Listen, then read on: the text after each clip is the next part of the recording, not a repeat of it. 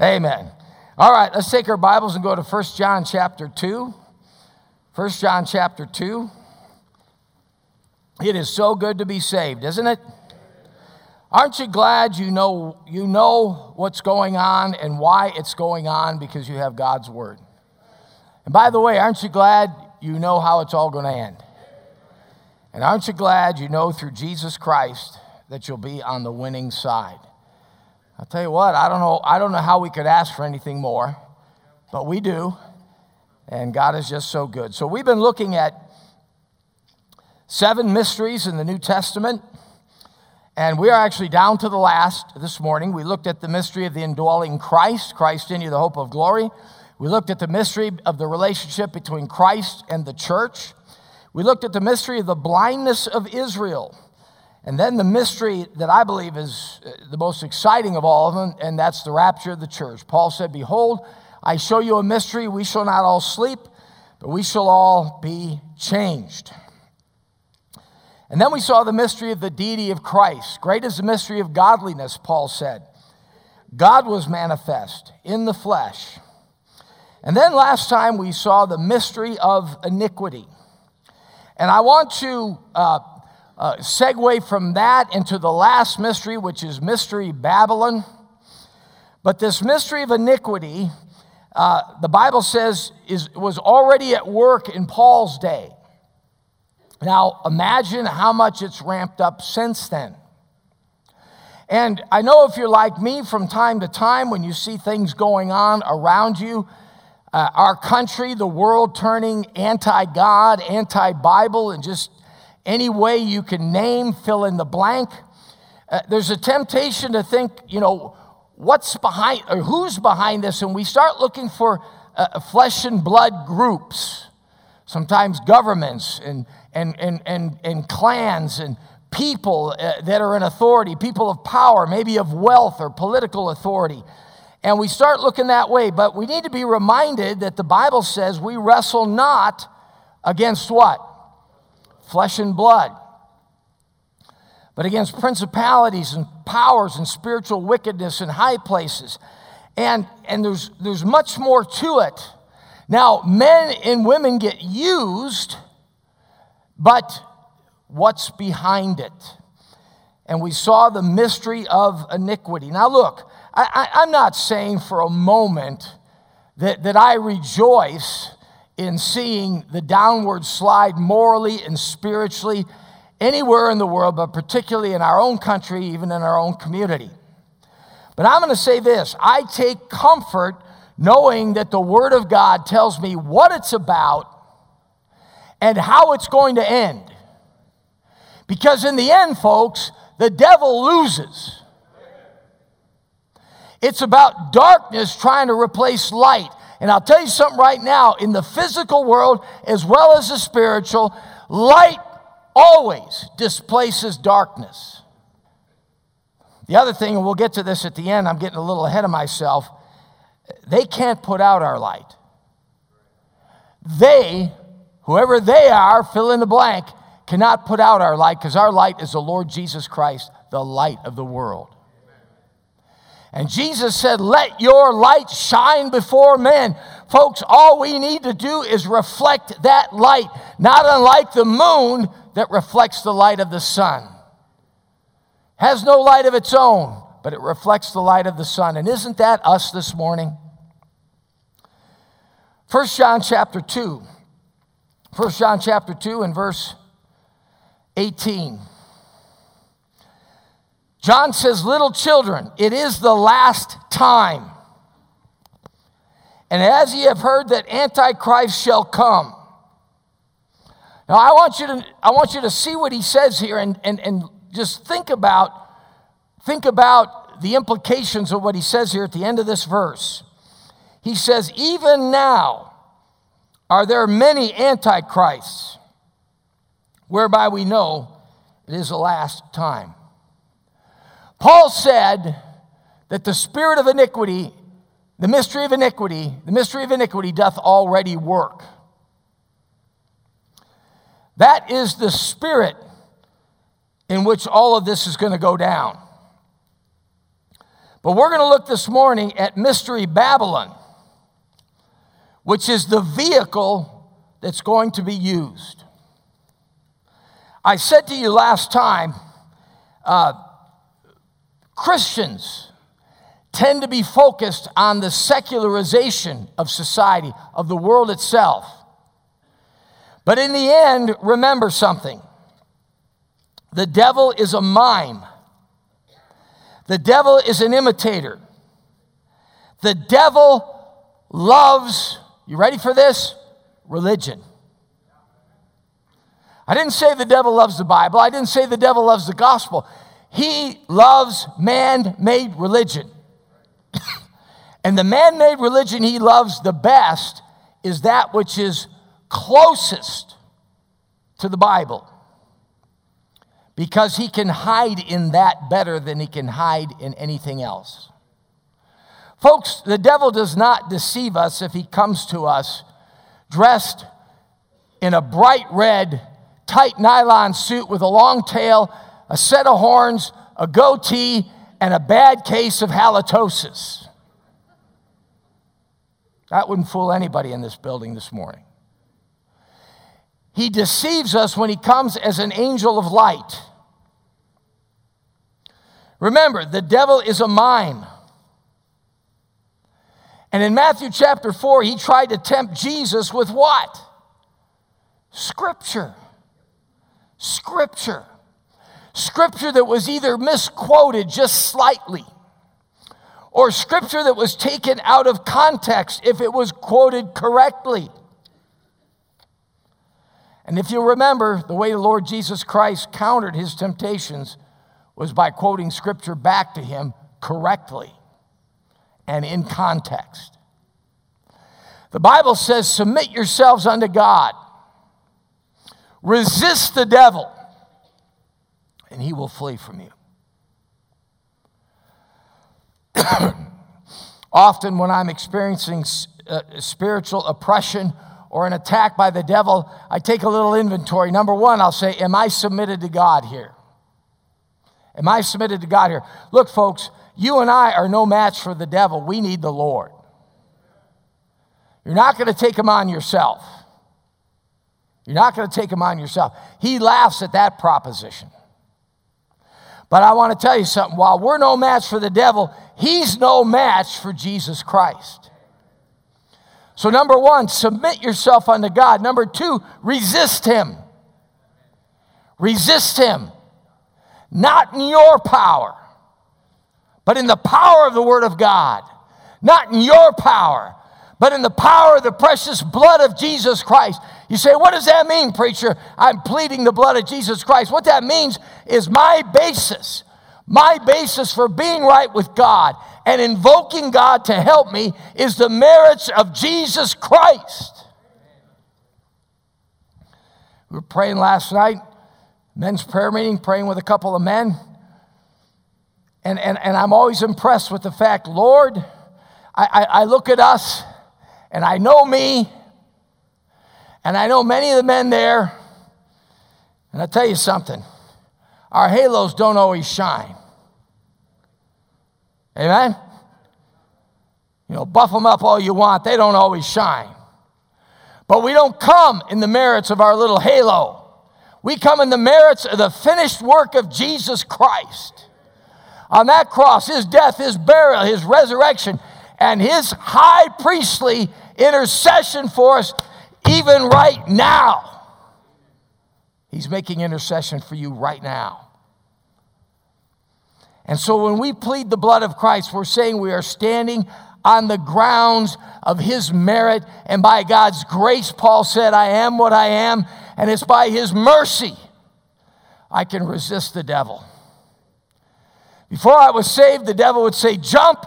And my only response was, Which way and how far? But now I can resist the devil and tell him no. And tell him to head out in the name of Jesus Christ and in the name of the Word of God. And the Bible says you submit yourself to God, resist the devil, and he will flee from you. Revelation chapter 17. Revelation chapter 17, let's look at Mystery Babylon, the last of these. And it's so encouraging to me this morning because the point I wanted to make at the end of this message this morning has been made for me this week. And I'll share that with you at the end of the message. The point I want to make at the end of this message has been made to me this week by the Lord Himself. Uh, Revelation chapter 17. Revelation chapter 17 and verse 5. Revelation 17 and verse 5. And upon her forehead was a name written Mystery Babylon the Great, the mother of harlots and the abominations of the earth. Now, what's the context of this? Well, let's back up to verse 1. The Bible says, And there came one of the seven angels which had the seven vials and talked with me, saying unto me, Come hither, and I will show unto thee the judgment of the great whore that sitteth upon many waters. Now, God's not mincing any words here. He calls this setup the great whore. I think it's pretty clear where he's coming from. Now, it's interesting that something like this is in the Bible, and it's elaborated for us in two full chapters, chapter 17 and 18. And yet, the majority of people in the body of Christ, professing Christendom at least, in this country, just ignore it like it doesn't even exist. And there's a reason for that. Because the identification of this organization is a very uncomfortable thing.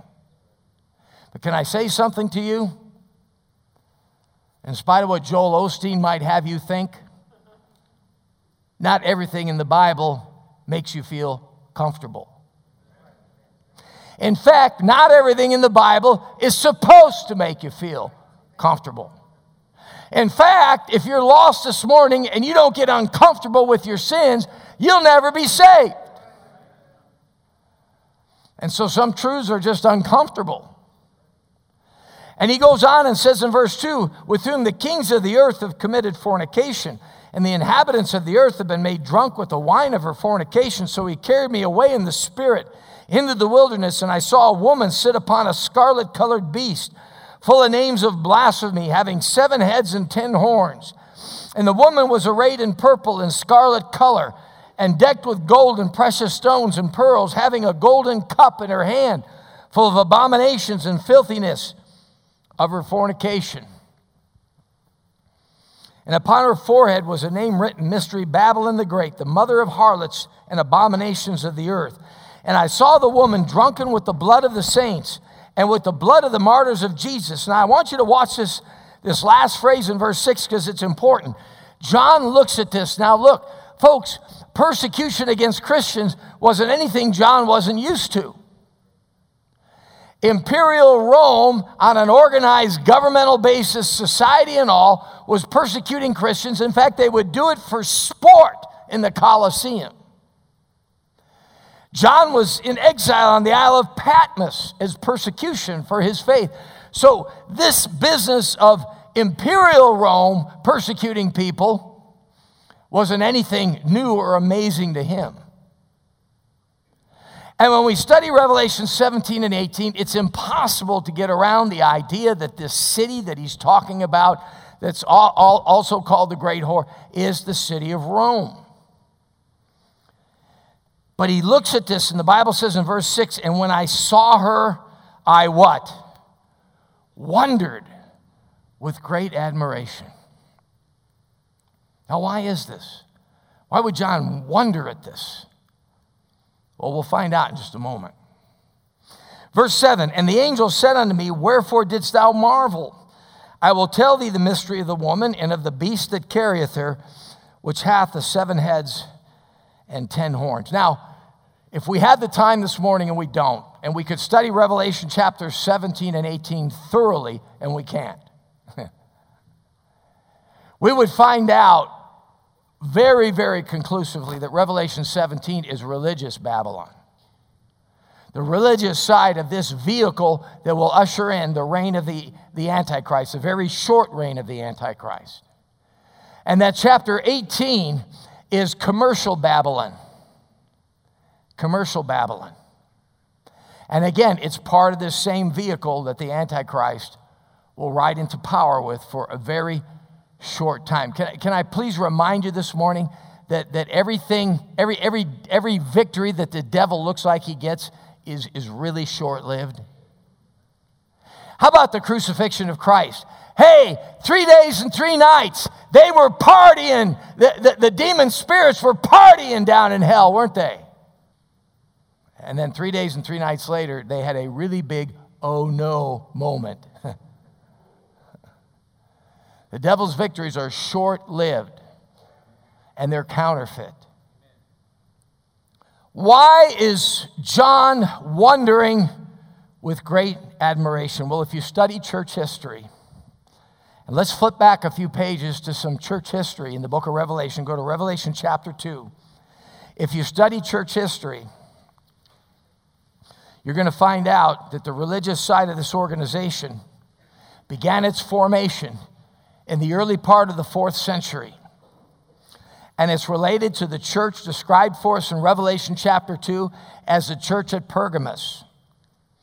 And in Revelation chapter 2 and verse 16, or excuse me, verse 12, Revelation chapter 2 and verse 12, the Bible says, And to the angel of the church in Pergamos, right now, this is the third of seven churches that, that Jesus is going to address.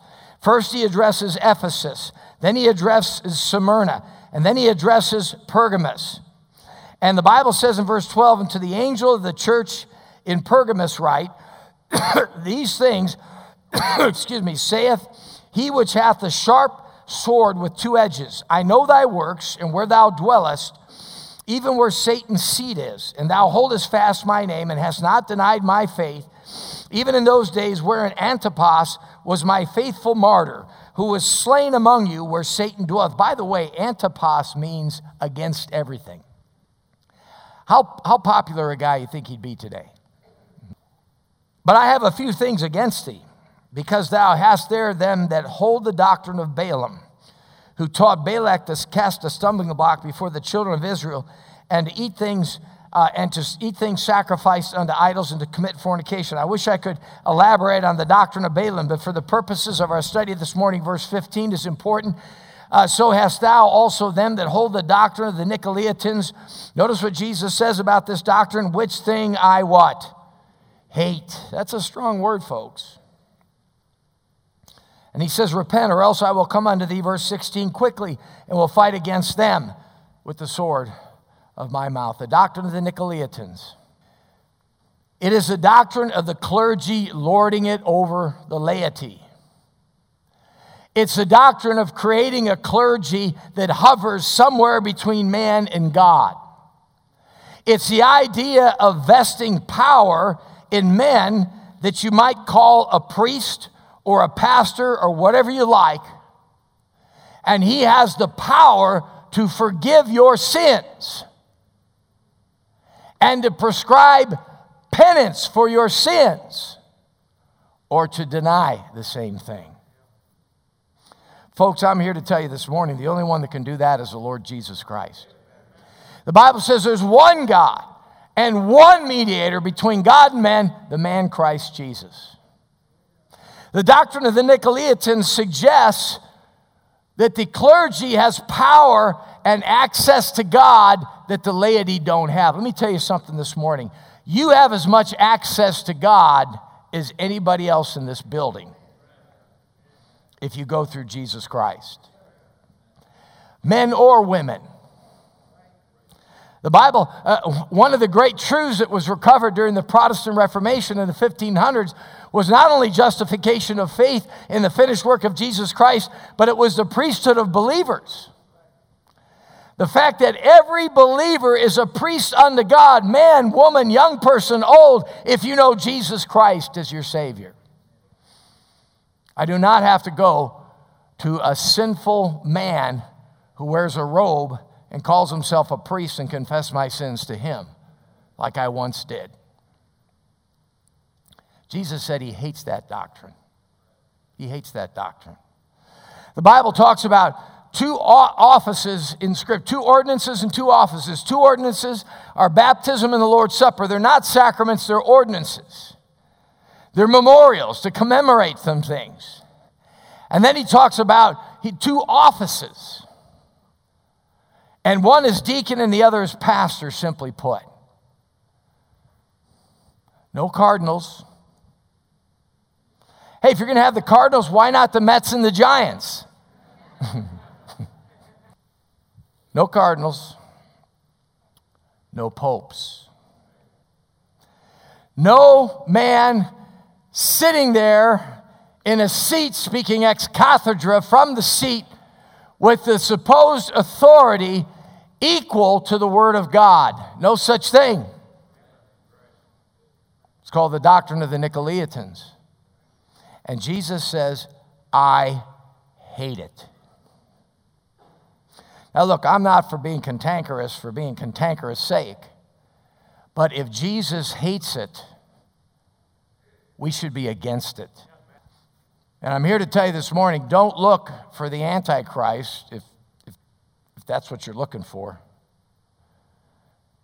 Through a secular organization, look for him through a religious organization. And when you look at Revelation chapter 2 and you look at Pergamus, historically, you're looking at a period of time right around 300 AD. Now, remember something up till 300 AD, they had had nine imperial persecutions under nine different Roman emperors. And these men were considered deities.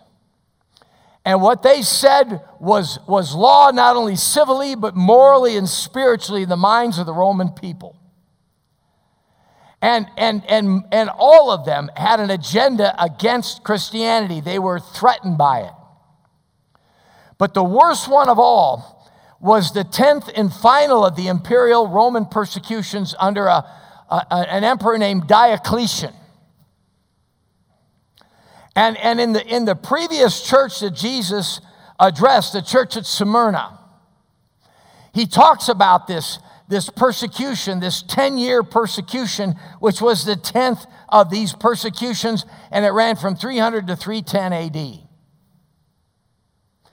Then came the next emperor, a man named Constantine.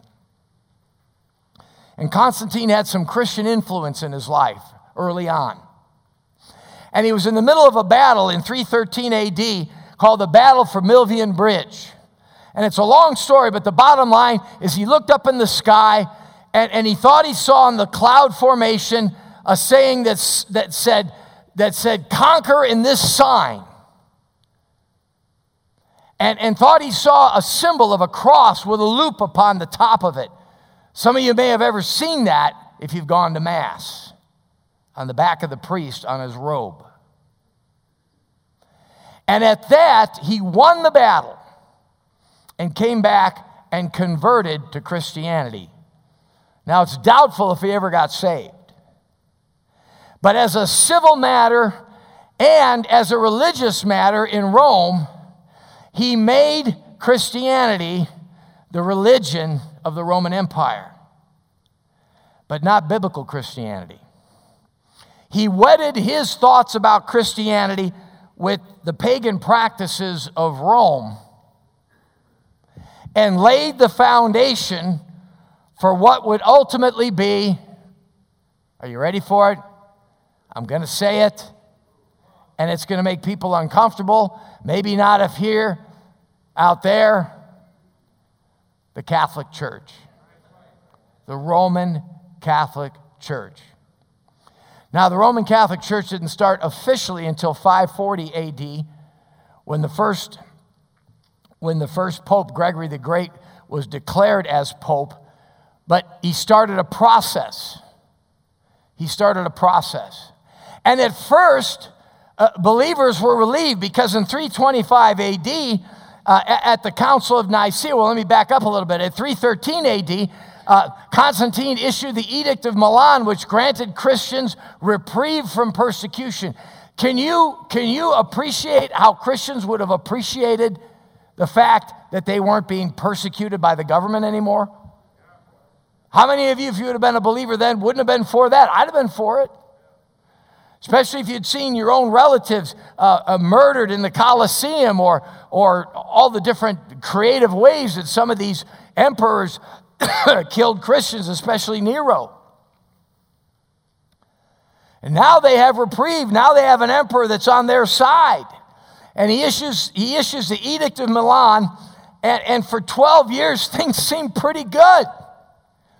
We've got reprieve from persecution. We can, we can, we can practice our faith. But then he calls in 325 the Council of Nicaea. And he invokes every bishop, he invokes every pastor from the whole Roman Empire to come and meet over some spiritual questions that he wanted to entertain. Some of them had to do with the deity of Jesus Christ. And, folks, when you study the Council of Nicaea, uh, in most places they couldn't have got it more wrong if they had tried. And they, and they codified a whole host of errors that would begin to snowball forward through the centuries and collect more errors as it went. And they codified this and made it the religion of the Roman Empire. And now, instead of, instead of secular imperial Rome persecuting Christians, John is wondering in amazement because he's watching the professing church of Jesus Christ killing Christians. Because that's what started happening, certainly by 500 AD through 1500 AD during the period of time that even secular historians call the Dark Ages, when the Pope of Rome ruled with an iron fist all of Europe. Don't kid yourself about why the pilgrims came to this country. It wasn't so they could have Walmart. Or, or they could have, or they could have uh, perverted uh, pictures and pornography in the name of art or, or so that they can change their genders at will. They were trying to get away from that setup. And they were coming to evangelize the Native Americans on this soil. That's what gave you the country that we're celebrating this morning on Veterans Day. It is a spiritual set of roots and this is all part of it. Pergamus, what does Pergamus mean? It means much marriage. It means the marriage of the world and the church together, which is what Constantine did. And again, at first, from, from the Edict of Milan in 313 up to the Council of Nicaea in 325 AD, it looked like a great setup. But then he stepped further over the line, and you now had this church state setup. And you had the early, the early beginnings of the Pope. People look at Islam and say, watch out for that monster. People look at woke culture and say, look out for that monster. People look at the secularization of society and they say, look out for that monster. But don't go to sleep on the one that's hiding in the weeds right now, the ultimate chameleon the one who rules over the kings of the earth, according to Revelation chapter 17 and 18.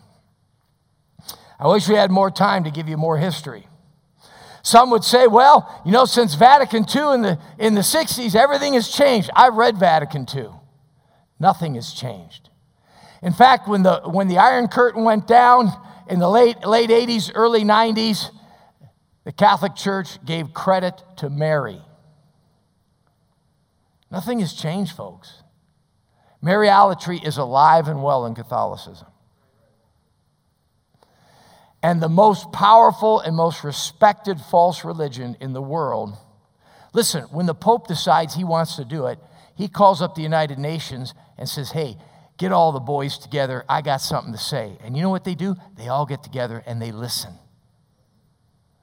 and all the different organs of the media come with hushed tones in reverence and they listen. There's no one else on the face of the earth that can do that. Did you ever wonder here back some years ago, decade, two decades at the most, all this stuff coming out? I'm really going to get myself fried now. Hey, online land, it's me. he that goes first goes cleanest. Remember when all the pedophile priests were being discovered? Did you ever wonder why our government and the governments of the world just didn't bring that whole organization down? Do you ever wonder how it got a pass? What if that would have been Baptist preachers? What if that would have been Presbyterian ministers? What if that would have been anybody else? Where's the uproar?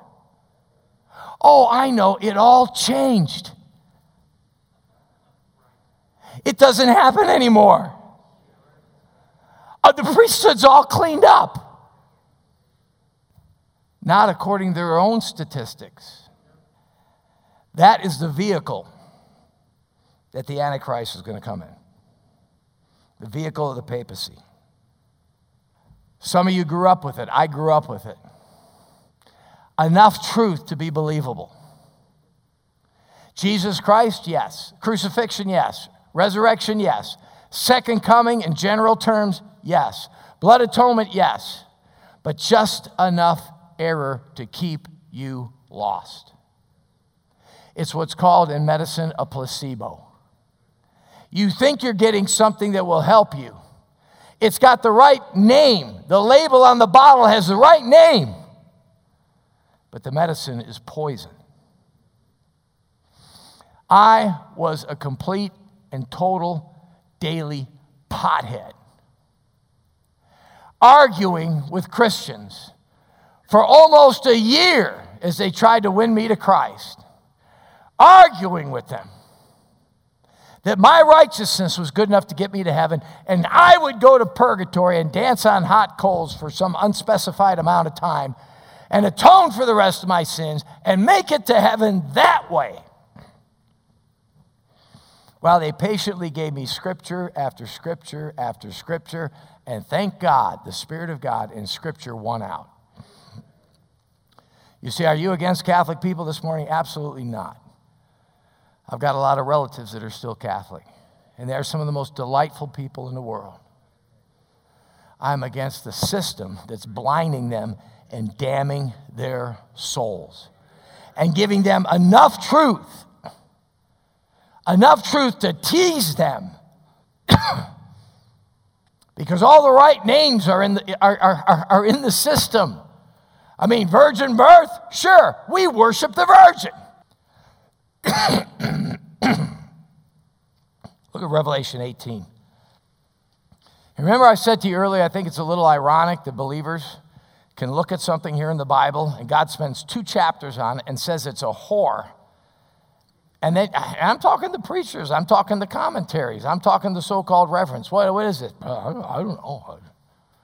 Uh, uh, some ethereal, uh, non named, uh, nondescript uh, version of Islam and Satanism and oh, the people that came from Mars. Just so that we don't get anywhere close to who it is. Because I want all of you to like me. Look at chapter 18. And by the way, you can't obey these next two verses we're going to look at unless you identify what it is that we're talking about. Look at 18 and verse 4. And I heard another voice from heaven saying, Come out of her, that is the whore, my people, that you be not partakers of her sins, and that you receive not of her plagues, for her sins have reached unto heaven, and God hath remembered her iniquities. How do you come out? How do you come out from her if you don't know who her is? And John is wondering with great amazement because he's seeing the woman drunk with the blood of the martyrs of Jesus Christ.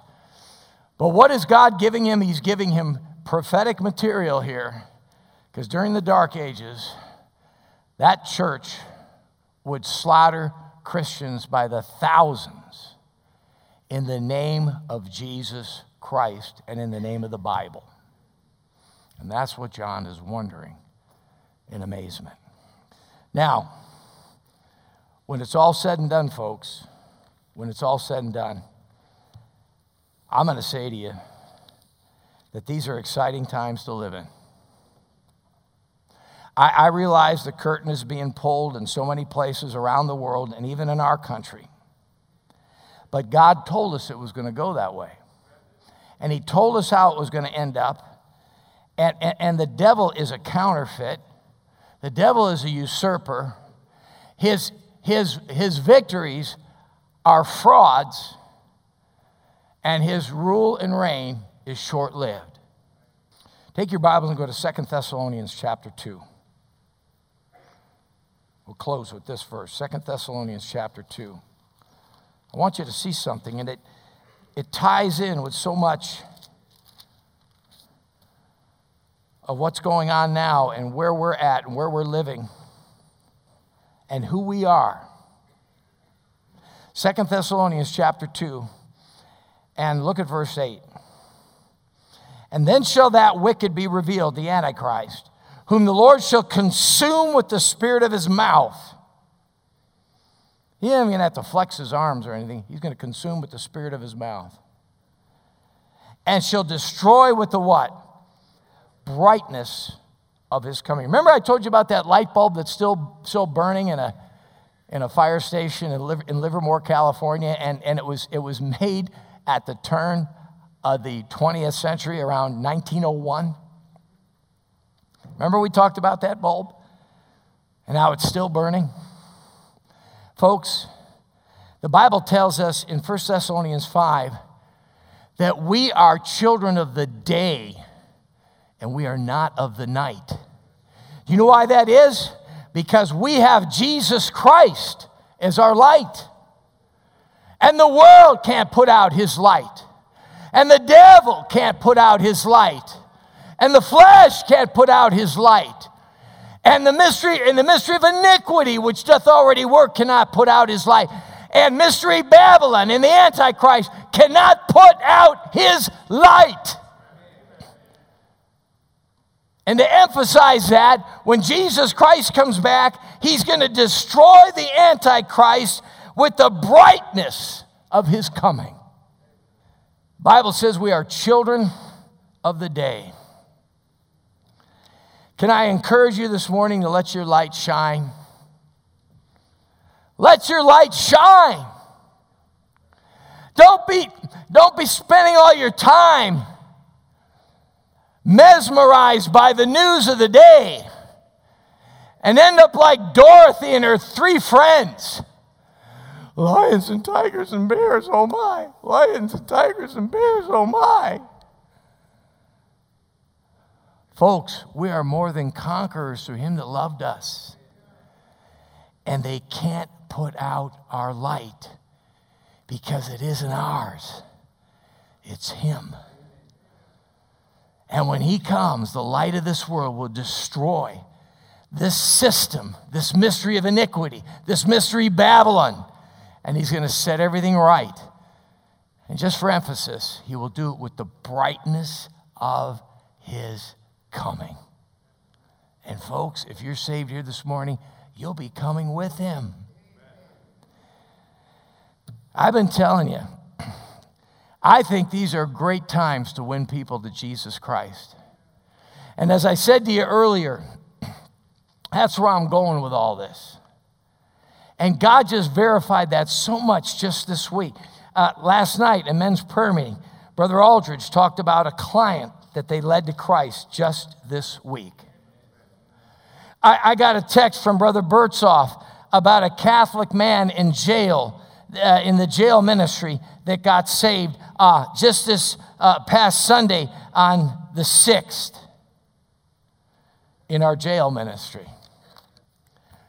Some of our men are at a gun show even right now, but they were at the gun show yesterday, and uh, 16 professions of Jesus Christ. Some sheriff there or whatever who was a, a Christian already was so encouraged he gave some of our guys a hug. I like that. Guns and hugs. They go together, don't they? Huh? What am I saying? I, I, I told you a story. One of these days, I, I, might even get this guy to come here and give his testimony. A fellow came up to me at, at uh, the last wedding we had here at the church. He came up to me uh, during the fellowship time in the, in the gym, never met him before. And uh, he was part of a, a, a group uh, a professing group of Christians that was all about getting to heaven on works, and he kept seeing the bumper sticker. Are you ready for this? He kept seeing the bumper sticker all over town. If you can earn it, why did he die? And he said that bothered me. And he said I had to know what that meant. And you know what he did? He started studying his Bible and he found out it was true. If you could earn it, Jesus Christ didn't have to die, and he trusted the grace of God through Jesus Christ and became a born again Christian. Folks, I'm here to tell you this morning God is still in the soul saving business. God is alive and well. And Jesus said, The gates of hell will not prevail against his church. The gates of hell will not prevail against his church, folks. We're on the winning side. I, am holding a little tract that we published in the office. They're out in the tract rack, and uh, it's got all kinds of beautiful uh, red and yellow and orange leaves on the front of it, and says, The heart of Thanksgiving. We're coming up on Thanksgiving. Get a fistful of these and hand them out. I told the guys last night, get around Christmas, start handing people tracts. People will, people will take them during times like this. And speaking of times like this, there's a lot of lost people scratching their heads, wondering what is going on. Folks, we got the answer. If you can't hand tracts out, lay them around. That, this one here, uh, this is your first six days in hell. How many of you ever read this tract? You, uh, you need to read this tract, if for no other reason, be glad you're saved. Now, I don't necessarily recommend handing this to somebody. You might get the martyr's crown. It might be a good tract to lay around. It'll scare people. So I don't believe in scaring people about hell. I'd rather have them hell scared than hell scorched. Folks, what am I saying? I'm saying in spite of the days we're living in, God says, I got this all under control. Our marching orders are the same, folks. Go ye into all the world, preach the gospel to every creature. Folks, we're fishermen for Jesus Christ, and the fishing is good. Let's go to the Lord in prayer. Father, we thank you for your word this morning. Help us. Help us that know you. Help us that have the light to go forth from this place and let that light shine. Father, we don't have to create the light, we don't have to even be the light. Just let it shine. It's your light, Lord. We can only reflect it. We can only reflect it. We have no light of our own. Thank you, Lord. Thank you. Thank you that you're still saving souls. Thank you that you saved us. Help us to go out there this week and be that somebody in someone else's life that brings that light. Thank you, Lord, that someday you're coming back and you're going to destroy all this nonsense, all this nonsense, all this antichrist nonsense, politically, religiously, civilly, otherwise. And you're going to do it with the brightness of your coming, the light that no man can approach unto. Thank you for these great truths this morning. And we pray it in Jesus' name. Amen. What number, brother? Faith is the victory. 377. Let's stand and sing Faith is a victory.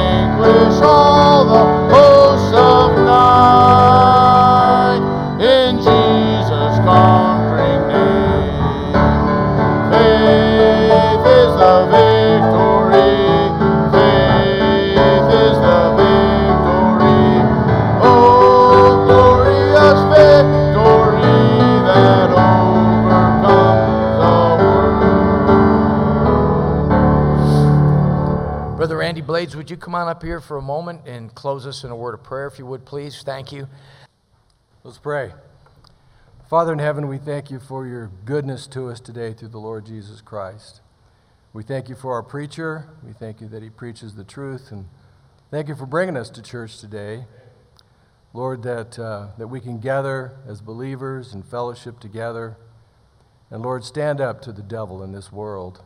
We thank you for our freedoms through in Christ. We thank you for our freedoms in this country that we still have. And we plead with you to help us protect them if for no other reason that we would have the liberty to tell others about the Lord Jesus Christ and spread it throughout the world. Lord, we uh, ask you to keep us safe this afternoon and bring us back tonight. And once again, we look for you to come quickly in Jesus' name. Amen.